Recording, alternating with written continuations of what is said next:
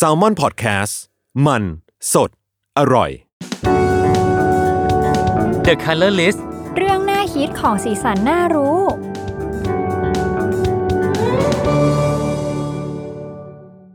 สวัสดีครับ นี่คือรายการ The Color List เรื่องน่าคิดของสีสันน่ารู้ อยู่กับน้ำปิงนะครับ Creative Intern Salmon Podcast ครับ ค่ะ สายป่าน Graphic Design Intern Salmon Podcast ค่ะ ครับแล้วนี้ก็อยู่กับเรา 2 คนนะฮะในรายการ The Color List ของเราก็จะมาพูดคุยกันเรื่องสีเหมือนเดิมเนาะแต่ว่าใน EP นี้ก็จะมีความพิเศษก็คือว่า เรื่องของสีที่เราเคยคุยคุยๆกันเนี่ย ตอนนี้มันไม่ได้อยู่แค่ในโลกของเราแล้วฮะสายป่านก็คือออฮึมันไปไกลกว่านั้นแหละ คือเราจะมาพูดถึงเรื่องสีที่เกิดขึ้นบนอวกาศหรือว่าจักรวาลของเรานั่นเองนะอืมเรื่องนี้แบบมีความน่าสนใจอย่างไรบ้างฮะ น่าสนใจนะ เพราะว่ารู้สึกว่าพอมันเป็นเรื่องของใน Space แล้วเนี่ยอืมมันเป็นมันเป็นอะไรที่บียอนความรู้อืมงูงูจริงปลาปลาของเรามาก ซึ่งต้องบอกเลยว่า เป็นอีพีที่เรารู้สึกว่าเราอยากทำมาก แต่ถามว่าเรามีความรู้ที่จะมาแบบว่า พูดขนาดนั้นไหมก็อาจจะไม่เพราะมันเป็นเรื่องที่ค่อนข้างจะต้องมีข้อมูลเนาะคือคือต้องแบบอ่าต้องต้องไปตามหาตามอ่านอะไรเงี้ยซึ่งถามว่าเราเองก็อาจจะมีบ้าง แต่จะไม่ได้แบบเอ็กซ์เพรสมากอะไรเงี้ยม ซึ่งมันก็ในตอนเนี้ยมันก็เริ่มมาจากคำถามง่ายๆมากเลยฮะก็คือคำถามที่ว่าเราก็คุยกันว่า เออแล้วเรื่องสีกับอวกาศอะแบบทำไมวะแม่งแบบอวกาศถึงเป็นสีดำอะอืมใช่ปะมันมันฟังดูมันฟังดูง่ายๆแต่มันอืมต่อยอดเออมันดูต่อยอดได้ แล้วมันดูคำตอบน่าจะไม่ได้มีแค่แบบว่า เพราะว่ามันมืดอะไรเงี้ยอ่าก็เลยแบบอะอะงั้นทำตอนนี้เลยละกัน แต่อย่างที่เราบอกนะว่า เราสองคนก็ยังไง อาจจะไม่ได้มากันแค่สองคเอนอเราก็ไม่ได้มีแบบความรู้มากมายขนาดนั้นอืมเราก็ต้องหาสิครับ หาคนที่จะมาแบบว่า ช่วยไขข้อสงสัยเกี่ยวกับเรื่องของสีกับอวกาศนะครับวันนี้เราก็เลยมีเกสดีใจอะเย่เย้ผู้เชี่ยวชาญของเรานะฮะในเรื่องของ อวกาศนะครับ นั่นก็คือขอต้อนรับนะครับพี่เติ้ลนัทนนท์ดวงสูงเนินนะครับ co-founder แล้วก็ editor in chief นะครับของ spaceth.co นะครับ แล้วก็โฮสต์รายการ Star Stuff เรื่องเล่าจากดวงดาวครับเย้สวัสดีครับ สวัสดีครับ น้ำปิง สวัสดีครับ สายป่าน สวัสดีครับ แนะนำตัวได้ไหมฮะฝากฝากพี่เติ้ลแนะนำตัวหน่อยได้ไหมก็ชื่อเติ้ลครับ หรือว่าหลายคนอาจจะเรียกว่านัทนนท์นะครับอ่าฮะก็ตอนนี้เป็นบรรณาธิการบริหารของสื่อออนไลน์ด้านอวกาศนะครับ ชื่อว่า Space TH แล้วก็ ทำคอนเทนต์ทำหลายอย่างมากเลยนะครับ หลายที่มากน่าจะเคยเห็นผ่านๆตากันมาบ้างนะครับ แล้วก็ตอนนี้ทำพอดแคสต์อยู่เหมือนกันนะฮะกับไทย PBS ครับ ว้าว อยากถามว่าแบบเราเราเริ่มแบบมาสนใจเรื่องของอวกาศตั้งแต่เมื่อไหร่ครับอุ้ยจริง ๆ คือพี่ว่าถ้าเด็กในเจนเราเนาะจริง ๆ อายุเราก็ไม่ได้ห่างกันมากครับคือความชอบมีอยู่สองอย่างเนาะถ้าไม่ชอบไดโนเสาร์ก็จะชอบอวกาศอ่าอ่าอ่าอ่าพี่ว่ามันจะเป็นประมาณนี้นี่แหละ ทีเนี้ยกลายเป็นว่า พี่เนี่ยเป็นเป็นคนที่มีความเรียกว่ามี privilege อะไรบางอย่างละกันที่ทำให้ตัวเองเนี่ยยังคงเก็บรักษาความชอบนั้นนะมาจนถึงปัจจุบันอือฮึได้นะฮะอาจจะเพราะสภาพแวดล้อมหรืออะไรก็ตามแต่ ซึ่งเป็นเรื่องที่ดีนะฮะเพราะว่าสุดท้ายแล้วเนี่ยพี่ก็ได้ทำงานที่ตัวเองชอบเนาะแต่ถามว่าจุดเริ่มต้นของมันคืออะไรเนี่ยมันเกิดจากตอนเด็กว่าพี่ชอบอ่านหนังสือชอบดูสารคดี แล้วก็มีการตั้งคำถามกับสิ่งรอบตัวว่า สิ่งรอบตัวของเรามันคืออะไร มันประกอบมาจากอะไรนะครับ ซึ่งมันฟังดูปรัชญามากเลยเนาะ แต่ว่าสุดท้ายแล้วจริง ๆ มันเกิดจากการตั้งคำถามง่ายๆนี่แหละ เกิดจากการที่เราอยากที่จะอธิบายสิ่งรอบตัวอ่าฮะคือตอนเด็กพี่ก็ตั้งคำถาม พี่ก็สงสัยว่าสิ่งรอบตัวมันเกิดขึ้นได้ยังไง ตอนกลางคืนดวงจันทร์ทำไมถึงได้ขึ้นมา กลางวันทำไมถึงได้มีพระอาทิตย์ แล้วสิ่งต่างๆ รอบตัวเราเนี่ยมันประกอบสร้างมาจากอะไร อันเนี้ยเป็นคำถามที่ตอนเด็กพี่คาดหวังว่าพี่จะตอบมันได้ครบอ่าโหอืม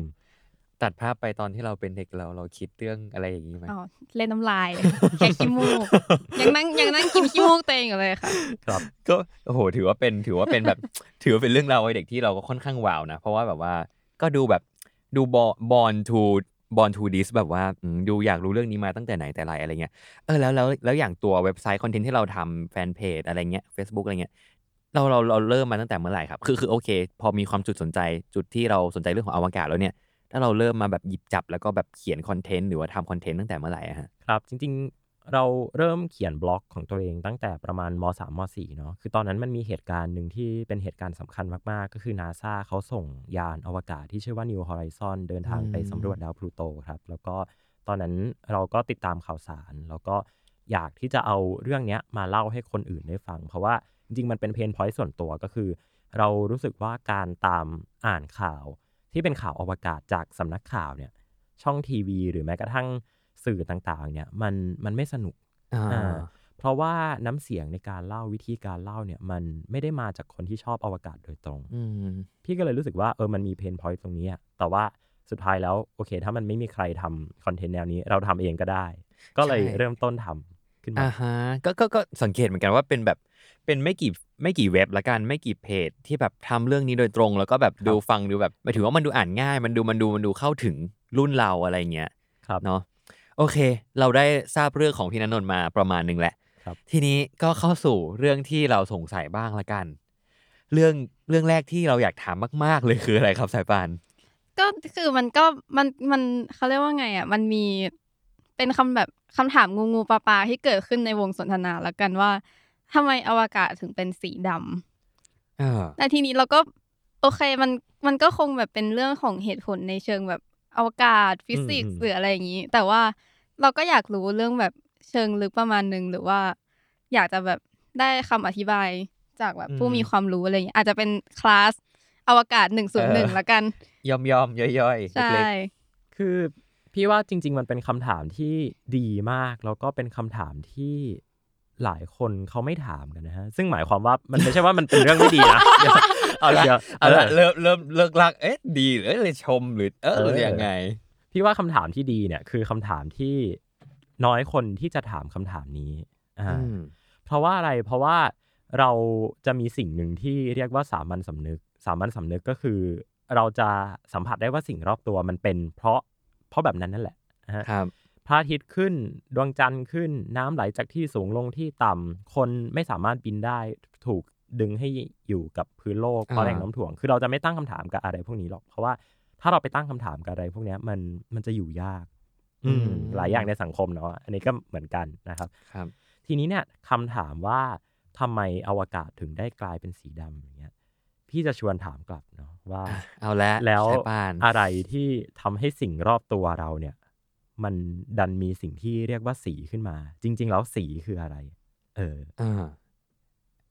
อันนี้เอาคิดสายว่าป่านเออสายป่านน่าจะตอบได้โอ้โห ฮัลโหลในฐานะแม่ที่หนูเป็นอยากกลับบ้านเป็นกราฟิกดีไซเนอร์เราโยนเราโยนกันอย่างนี้เลยเหรอได้แต่หนูรู้สึกว่า ส่วนตัวถ้าเป็นเท่าที่หนูแบบ พอจะรู้หรือว่าพอจะคิดได้คือหนูจะแยกสีออกเป็นสองประเภท คือสีที่เกิดจากแสง เออ แล้วก็สีที่แบบเป็นอยู่ในสิ่งของอะสีที่มันเป็นเป็นพิกเมนต์หรือว่าอะไรอย่างเงี้ยพูดง่ายๆก็คือ RGB กับ CMYK ใช่อ่าแล้วก็แบบสีที่เกิดจากแสงมันก็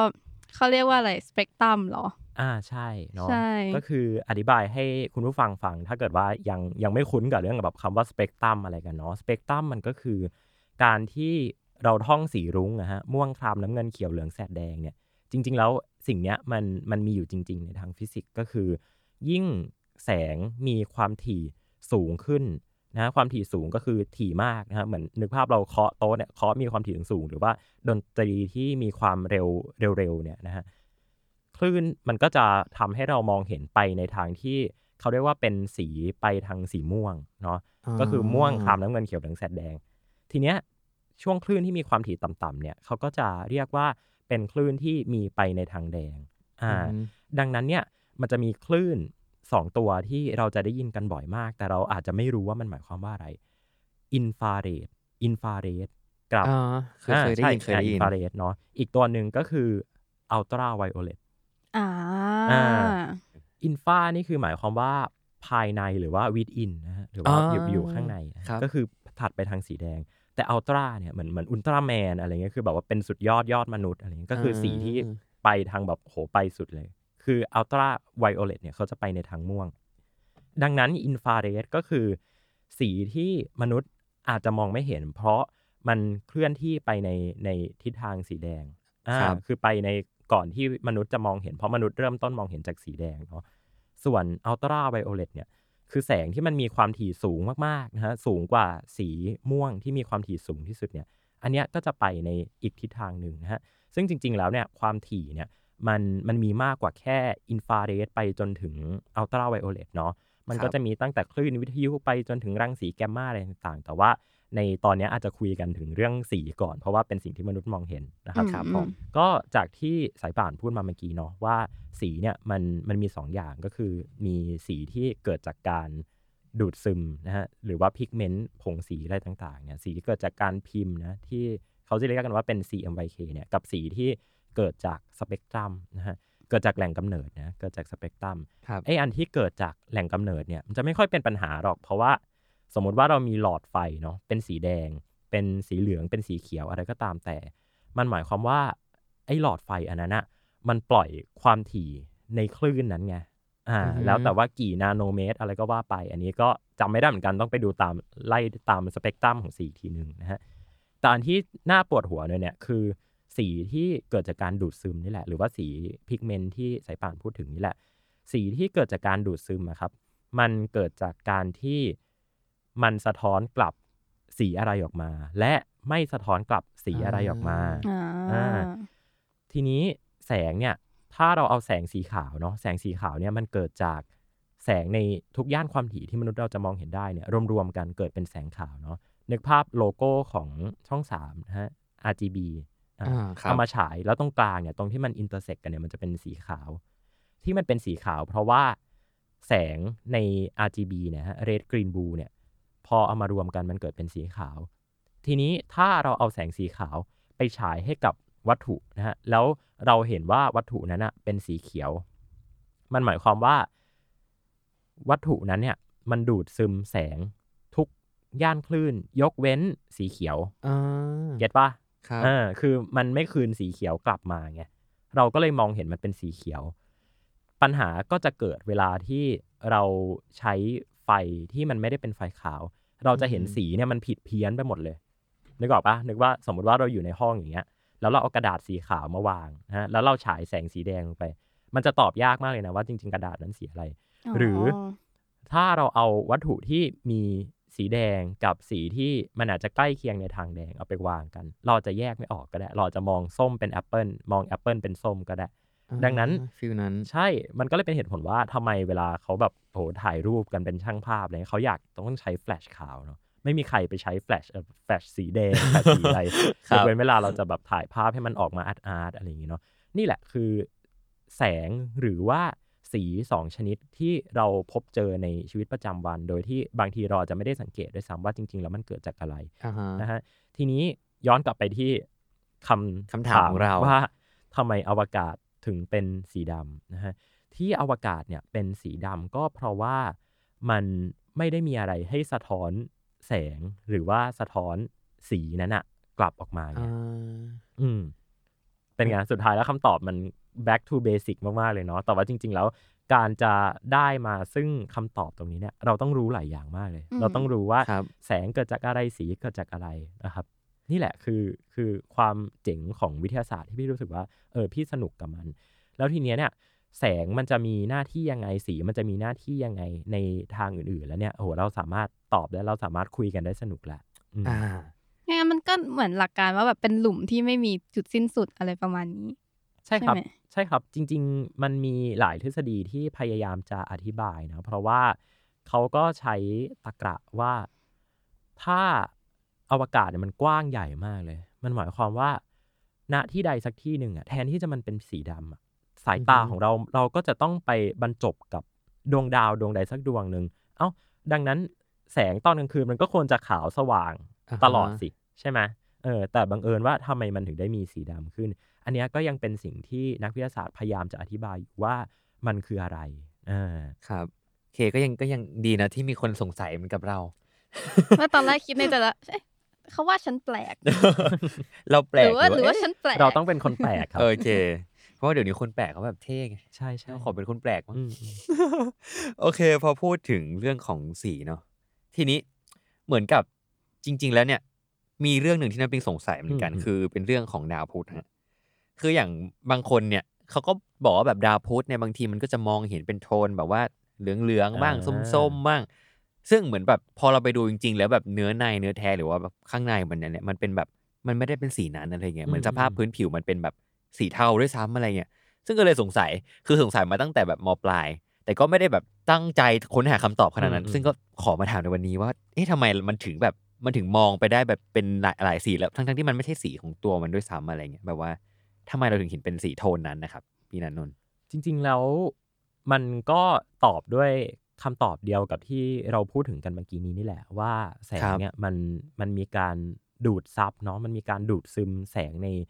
บางความถี่อยู่นะฮะซึ่งพอมันถูกดูดซึมในบางความถี่แล้วเนี่ย หมายความว่าสิ่งที่มันปลดปล่อยออกมาเนี่ยกับสิ่งที่มันเป็นอยู่จริงๆเนี่ยมันอาจจะไม่ได้หน้าตาเป็นอย่างนั้นนะฮะ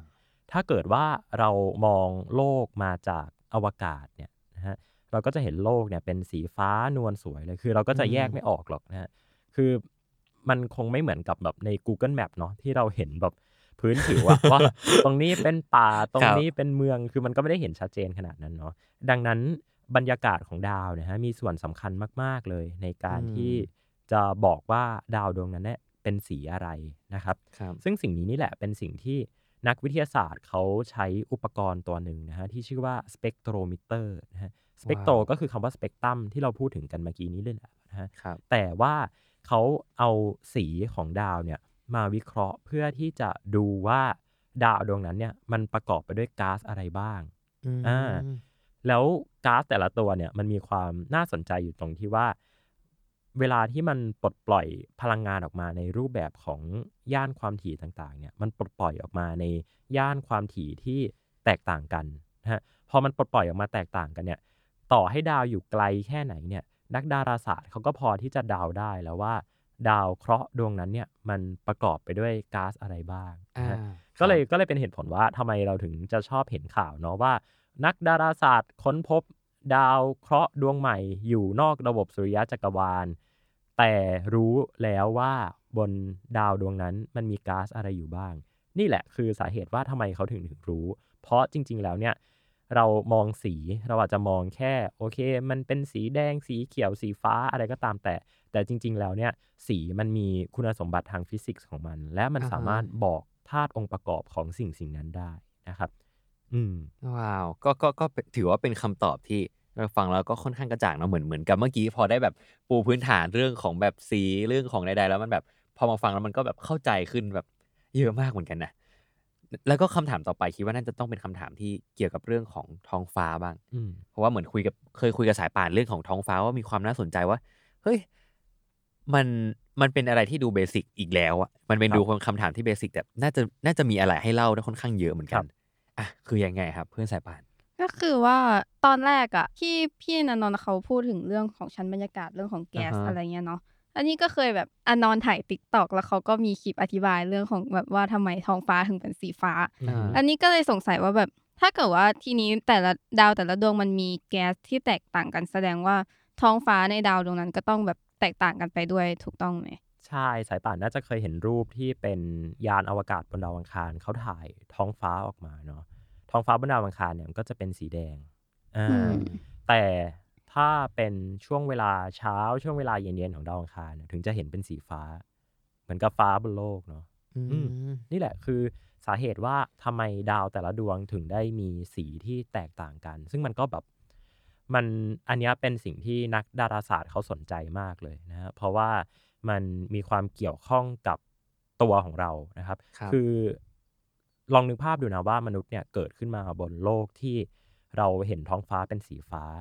ตอนกลางคืนเราเห็นท้องฟ้าเป็นสีดำนะฮะเราถึงได้นอนนอนหลับกัน อ่าฮะ ดังนั้นเวลาเรา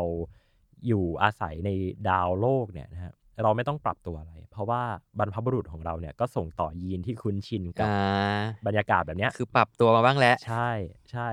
ทีเนี้ยถ้ามนุษย์จะต้องไปอยู่บนดาวอังคาร หรือไม่ต้องดาวอังคารก็ได้ฮะ แค่บนสถานีอวกาศนานาชาติเนี่ย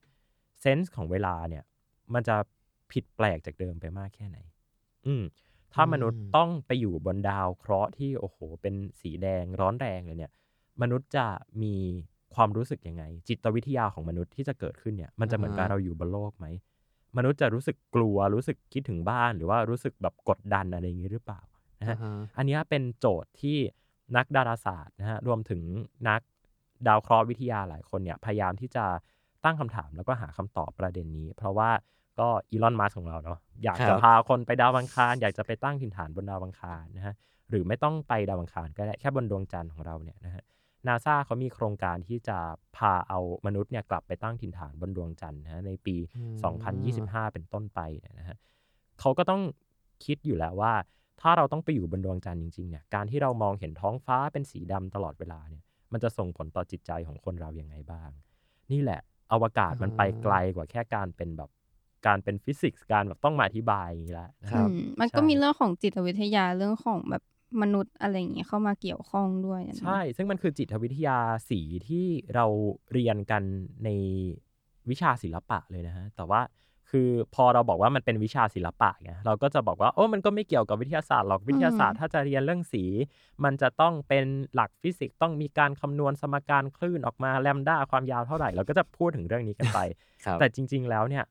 ปฏิเสธไม่ได้หรอกว่าสองเรื่องเนี้ยมันคือเรื่องเดียวกันอือฮึนะฮะทำไมไฟจราจรต้องเป็นสีแดงอย่างเงี้ยทำไมไฟที่อยู่ในห้องนะฮะบรรยากาศดีๆ โรงแรมหรูๆเนี่ยจะต้องใช้เป็นไฟ warm white เนี่ยมันมีเหตุผลทางฟิสิกส์ของมันอยู่ มันมีเหตุผลทางจิตวิทยาของมันอยู่ ดังนั้นเวลาเราเรียนเรื่องสีเนี่ย มันไม่ใช่แค่ว่า คุณเรียนสายฟิสิกส์คุณก็ต้องเข้าใจแสงเข้าใจสีในครับแง่ของฟิสิกส์อย่างเดียว คุณเรียนศิลปะโอ้คุณก็ไม่ต้องมาเข้าใจคลื่น ไม่ต้องมาเข้าใจสเปกตรัมอะไรอย่างนี้หรอกคุณก็อธิบายไปสีแดงรู้สึกร้อนแรง สีฟ้ารู้สึกอุ่นใจอะไรตามนี้ไปจริงๆ มันไม่ใช่แค่นั้นนะฮะอะอย่างมีตอนแรกที่พูดเรื่องของเอ่ออินฟราเรดแสดงว่าสายตามนุษย์เราก็จะจับต้องกับสีแดงได้ง่ายที่สุด ถูกต้องใช่ไหมใช่ครับ แสดงว่าอันนี้ก็เป็นสาเหตุที่อธิบายว่าทำไมแบบเวลาเราเห็นสีแดงอะอืมเราแบบเราสามารถสังเกตมันได้ง่ายที่สุด ใช่ครับ จริง ๆ มันมีหลายทฤษฎีที่พยายามมาอธิบายตรงนี้นะ เพราะว่าหลายคนก็บอกว่าสีแดงเนี่ยเป็นสีที่เป็นสีแห่งความอันตราย เช่นอืมเป็นสีของเลือด เป็นสีของอืมผลไม้ที่มีพิษ ดังนั้นมนุษย์เนี่ยก็มักที่จะสนใจและพยายามมองสีแดงเป็นปกติตั้งแต่สมัยแบบยุคดึกดำบรรพ์แล้วนะฮะครับหรือว่าการที่ท้องฟ้าเป็นสีฟ้าอะไรเงี้ยมนุษย์ก็จะไม่ค่อยไม่ค่อยมองรู้สึกว่าสีฟ้ามันแปลกอะไรมาก หรือว่าสีเขียวอย่างเงี้ยมองแล้วก็จะรู้สึกสบายตา เพราะโอ้มันเหมือนกับเป็นต้นไม้เป็นอะไรอย่างนี้เนาะนี่แหละคือเหตุผลว่า ทำไมสีถึงได้มีผลต่อพฤติกรรมของมนุษย์นะฮะจริง ๆ มันมันอยู่ใน DNA นั่นแหละอืมครับ เราก็ได้ทราบหลายเรื่องมากเลยเนาะคือตั้งแต่แบบการปูพื้นฐานในเรื่องของสีใด ๆ จนมาถึงตอนเนี้ย เราก็อยากรู้บ้างแหละว่า เออ ตัวพี่นันนนท์เองเนี่ยแบบชอบสีของดาวดวงไหนเป็นพิเศษบ้างหรือเปล่า โอ้โหคำถามยากเลยยากไหมเพราะว่าจริง ๆแล้วพี่ชอบสีทุกสี อ่าเราเลือกไม่ได้ตอบกวนมาก ตอบกวนมาก แต่ว่าถ้าจะถามพี่ชอบสีที่เป็นสีเขียว อืม เพราะว่าอันนี้ส่วนตัวคือพี่รู้สึกว่ามันเป็นสีของโลกอะแต่ไม่ใช่สีของโลกที่มองจากอวกาศอะเป็นครับสีของโลกที่เรามองจากบนโลก แล้วเรามองเห็นต้นไม้ เรามองเห็นอะไรก็ตามแต่ ดังนั้นถ้าพี่ต้องไปอยู่บนดาวสักดวงหนึ่ง แล้วให้เลือกสีของดาวดวงนั้นน่ะ พี่ก็อาจจะเลือกเป็นสีเขียว แต่เป็นสีเขียวที่เหมือนกับโลกก็คือ ไม่ได้มองมาจากข้างนอก แต่มองจากข้างในแล้วเห็นเป็นสีอือฮึเขียวอืมถือว่าเป็นสีที่แมสอยู่นะสีเขียวเดี๋ยวนี้อืมเริ่มมาจริงแล้วก็เป็นสีเฟบริกของคุณนันนนท์โอเค ของผมบ้างจริงๆผมเนี่ยชอบครับน้ำปิงเนี่ยชอบดาวเสาร์อ่าซึ่งก็ซึ่งก็ชอบด้วยความที่อ่าเราเกิดวันเสาร์ด้วย แล้วก็อืมบวกกับมันมีวงแหวนมันดูมันดูเท่อะไรอย่างเงี้ยอืมแต่ว่าเราก็มีข้อสงสัยเรื่องของดาวเสาร์อีกแหละ ในในดาวที่เราชอบ คือคือเหมือนกับพอน้ำปิงได้ไปดูในตัวเหมือนแบบได้ไปซูมเห็นภาพอะไรเงี้ยไอ้ตรงที่มันเป็นส่วนส่วนวงแหวนนะครับ ครับ คือเหมือนพอซูมไปแล้วมันจะเห็นว่ามันมีหลายสีมากเลยอะแบบมันมีทั้งสีแบบ น้ำเงินส้มเขียวขาวอะไรเงี้ยคือคือก็ก็เลยสงสัยว่าเอ๊ะทำไมตรงวงแหวนนั้นมันถึงแบบมีหลายสีแบบนั้นได้มันแบบ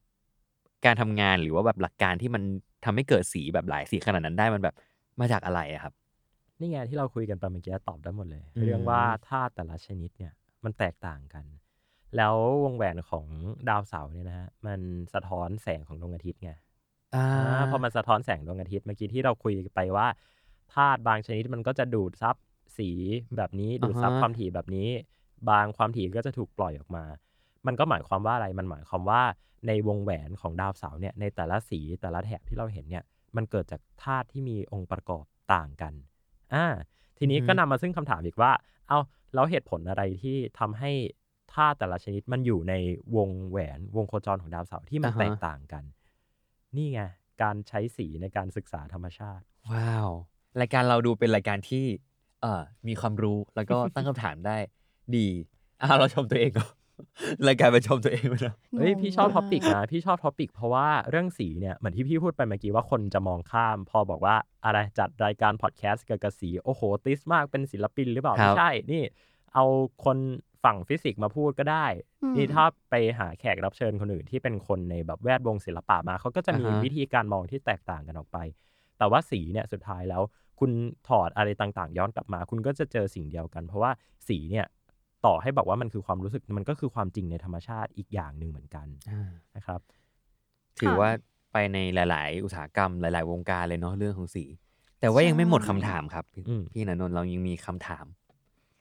คือตอนแรกอะที่น้ำปิงพูดถึงเรื่องภาพวงแหวนดาวเสาร์อ่าฮะซึ่งมันก็มาจากนาซาใช่ไหมเนี่ย แล้วพอพูดถึงนาซาหนูก็สงสัยว่าทำไมชุดอวกาศอะเขาถึงมีสีแค่แบบไม่กี่สีอะทำไมเขาต้องทำเป็นสีขาว อะสมัยแบบ เก่าๆเนี่ยก็สีส้มทำไมเขาถึงต้องทำเป็น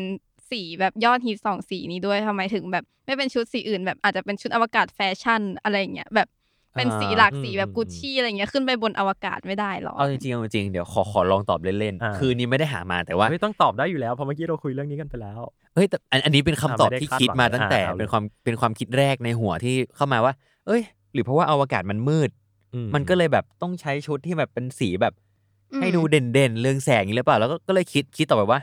เอ้าแล้วอย่างนี้สีเหลืองได้ไหม หรือสีแบบอ่าชมพูฮอตพิงค์ให้มันดูแบบนีออน ดูแบบเก๋ๆเท่ๆได้ไหมหอะไรรืออย่างเงี้ย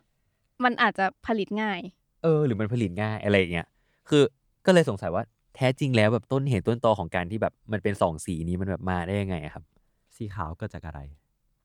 สีขาวคืออะไรสีขาวคืออะไร สีของความสว่างเหรอสีสีของอะไรนะสีของการรวมตัวของของหลาย ๆ สี ใช่อะอ่าฮะ แต่มันสะใช่ท้อเหรนอครับกลับมาหาเราไงอ๋อนึกออกว่ากระดาษขาวคือกระดาษที่ไม่ซับสีในย่านอะไรเลยอืมอ่า แล้วก็สะท้อนกลับมา ถ้าเราเอาแสงสีขาวฉายไป เราก็จะเห็นสีขาวกลับมา แต่จริง ๆ แล้วแม้กระทั่งแสงสีขาวอะ่ะ ก็คือแสงที่เกิดจากทุกสีรวมกันใช่ไหมครับ สาเหตุที่ชุด นักบินอวกาศเป็นสีขาวเนี่ยอย่างแรกเลยก็คือ เขาต้องการให้มันเป็นสีขาวเพื่อให้สะท้อนความถี่ทุกย่านที่ถูกฉายไปเนี่ยกลับออกมา ซึ่งมันก็จะเป็นสองอือฮึเหตุผลเนาะหลักๆ เหตุผลแรกก็อาจจะเป็นเรื่องเกี่ยวกับการมองเห็น เพราะว่าเหมือนเมื่อกี้ที่เราพูดกันอะเรื่องว่าอวกาศมันเป็นสีดำดังนั้นถ้าโอ้โหมีนักบินอวกาศออกไปอยู่นอกยาน หรือว่าแบบโอ้หลุดลอยไปเหมือนในหนังเรื่อง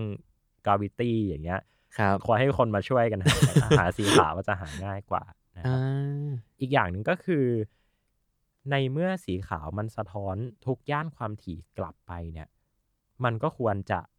กันความร้อนได้ดีใช่ไหมอ่าเออ มีเหตุผลนี้เข้ามาเกี่ยวข้อง ผู้ใหญ่จะชอบพูดเนาะว่า ใส่เสื้อสีดำเนี่ยมันดูดแดดนะ ใส่เสื้อสีขาวอ่าใส่แล้วมันจะร้ได้อนสะท้อนแดดอ่านี่แหละ หลังคาบ้านโอ้ไม่ได้ใช้สีดำเนี่ย ทาบ้านสีดำดูดแดดจะตายเนี่ย คือมันมันมันคือเรื่องนี้นี่แหละ อ่าฮะ เพราะว่าเมื่อกี้เราพูดกันว่าดูดกับสะท้อนใช่ไหม ครับ ดูดก็หมายความว่ามีพลังงานอะไรก็ตามมา ซึ่งแสงหรือว่าสีเนี่ยมันก็มีพลังงานของมันอยู่นะฮะ พลังงานอาจจะน้อยมาก แต่ว่าจริง ๆ เราสัมผัสได้นะฮะถ้าเราใช้สีขาวเนี่ย หมายความว่ามันก็จะสะท้อนพลังงานเหล่านั้นนะกลับออกไป แต่ถ้าเป็นสีดำนะฮะ สีดำก็มันก็จะดูดเข้ามานะครับ ซึ่งไม่ได้หมายความว่ามันเกิดจากคุณสมบัติของสีนะฮะแต่หมายความว่ามันมีมันมีจุดเริ่มต้นมันมีจุดเริ่มต้นเดียวกันของธาตุนั้นๆครับนะฮะธาตุบางชนิดมันจะเก็บความร้อนได้ดีกว่าธาตุอื่น เพราะว่ามันไม่ยอมสะท้อนกลับมาเลยธาตุบางชนิดอาจจะสะท้อนได้ดีกว่าธาตุอื่น แค่สิ่งที่เรามองเห็นนะเรามองเห็นเป็นสี เราก็เลยเข้าใจว่าสีแต่ละสีเนี่ยมันมีคุณสมบัติที่ แตกต่างกันในการดูดหรือว่าคายความร้อน ทั้งที่จริง ๆ แล้วเนี่ยมันเกี่ยวกับธาตุนั้นๆ หรือเกี่ยวกับสารประกอบนั้นๆ ว่ามันมีคุณสมบัติยังไง แล้วสีมันออกมาอย่างไง อันนั้นอะเป็นอีกเรื่องหนึ่งครับ อืมทีนี้ชุดนักบินอวกาศเนี่ยถ้าเป็นสีขาวแล้วก็โอเค พอเดาออกได้แล้วว่ามันจะต้องเกี่ยวกับเรื่องความอ่าฮะร้อนเกี่ยวกับเรื่องของการมองเห็น ทีนี้สีส้มสีส้มอะยังไงอยากฟังแล้วสีส้มเนี่ยเอาง่าย ๆ เลย อันเนี้ยเป็นเรื่อง ไม่ต้องฟิสิกส์แล้ว เพราะว่าสีส้มเนี่ยเป็นชุดนักบินอวกาศที่นักบินอวกาศเขาจะใส่กันในระหว่างที่ขึ้นยาน คือไม่ได้ไปอยู่ในอวกาศอ่าแต่ว่าขึ้นยานกำลังจะขึ้นยานนะหลายคนคุ้นชินภาพแบบนี้มาจากภาพยนตร์เรื่องอ r มาเกดอนที่อ่าเราไปกู้โลกอ่า แล้วนักบินอวกาศเนี่ยจะต้องใส่ชุดสีส้มๆเหมือนพระเลย หลายคนบอกอะไรคอสเพลย์เนี่ยเป็นพระหรือเปล่าพี่นันนนท์พี่กุศลไม่ไม่คิดแหละคือหาคือเปรียบมาเออคือคือเหมือนอยู่ในหัวแล้วเอ้ยเคยเคยคิดอืมเหมือนสีแบบยาเออตอนนี้คิดเหแหมืละอนพระจริง ๆ พี่ก็คิดครับ ที่ต้องใส่สีเหมือนพระเนี่ย ก็เพราะว่าไม่พอแล้ว move on จากเรื่องพระผมบอกไม่ได้คือเขาต้องการที่จะให้อ่าชุดเนี่ยมันมีความสว่างเด่นชัด นะฮะอืมเพราะว่าถ้าเกิดยานไปตกกลางป่าเนี่ยหรือว่าแบบไประเบิดอะไรที่ไหนเนี่ยแล้วนักบินอวกาศต้องดีดตัวออกมาหรือต้องอพยพออกมาเนี่ยหน่วยกู้ภัยก็จะได้เห็นได้ชัดอืมอ่านี่แหละ จริง ๆ กล่องดำบนเครื่องบินเนี่ยจริงๆมันไม่ได้เป็นสีดำนะมันจะเป็นสีส้มๆอย่างนี้แหละอ๋อเพราะว่าหง่ายเอ่อเขาบอกว่าสีส้มๆเนี่ยมันไม่ค่อยมีในไม่ค่อยมีในธรรมชาติแบบในทะเลในป่าอือฮึอะไรเงี้ยเท่าไหร่เนาะคือนึกภาพทะเลทะเลมันก็จะแบบฟ้าเลยถ้าชุดนักบินอวกาศเป็นสีฟ้าเลยเนี่ยมันก็จะแบบ โอ้อะไรเนี่ยเอออ่าก็จะดูไม่รู้เรื่องไม่าเจอ ใช่ ถ้าชุดนักบินอวกาศเป็นสีเขียวไปตกกลางป่า ก็โอ้มองไม่เห็นอีกนะฮะอ่าก็เลยบอกว่าไม่ได้เป็นสีส้มละกันนะครับ ซึ่งอันเนี้ยมันมันเป็นสาเหตุว่าทำไมอ่า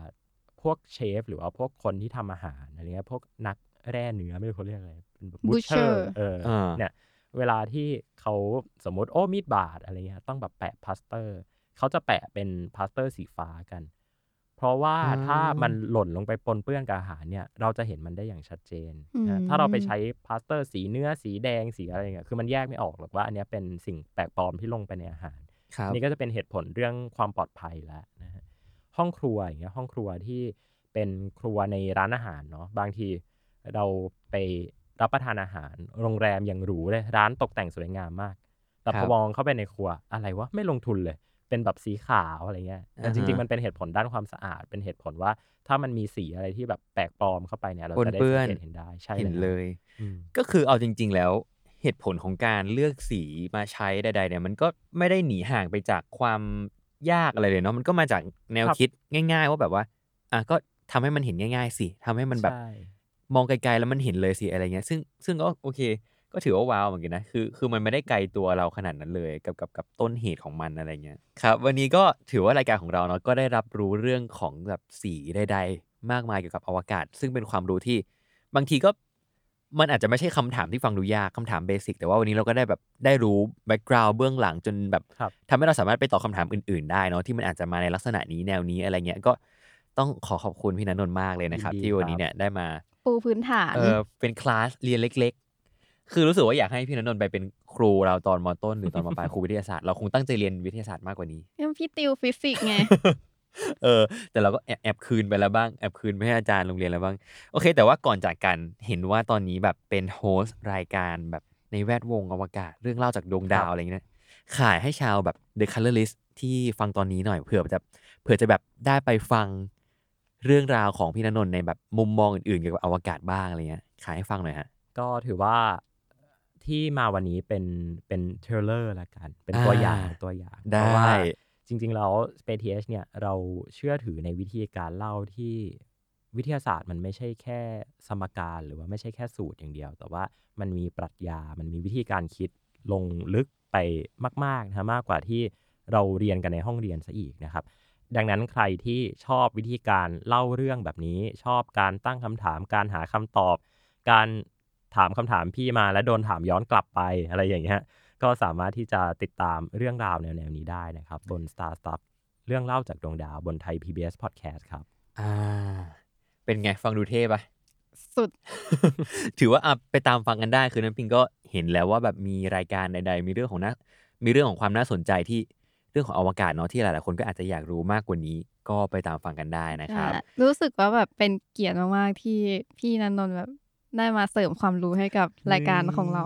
จริงเพราะว่ารายการของเราไม่ค่อยมีสาระเท่าไหร่นั่นเอง ซึ่งดีดีดีเลย แล้วก็เป็น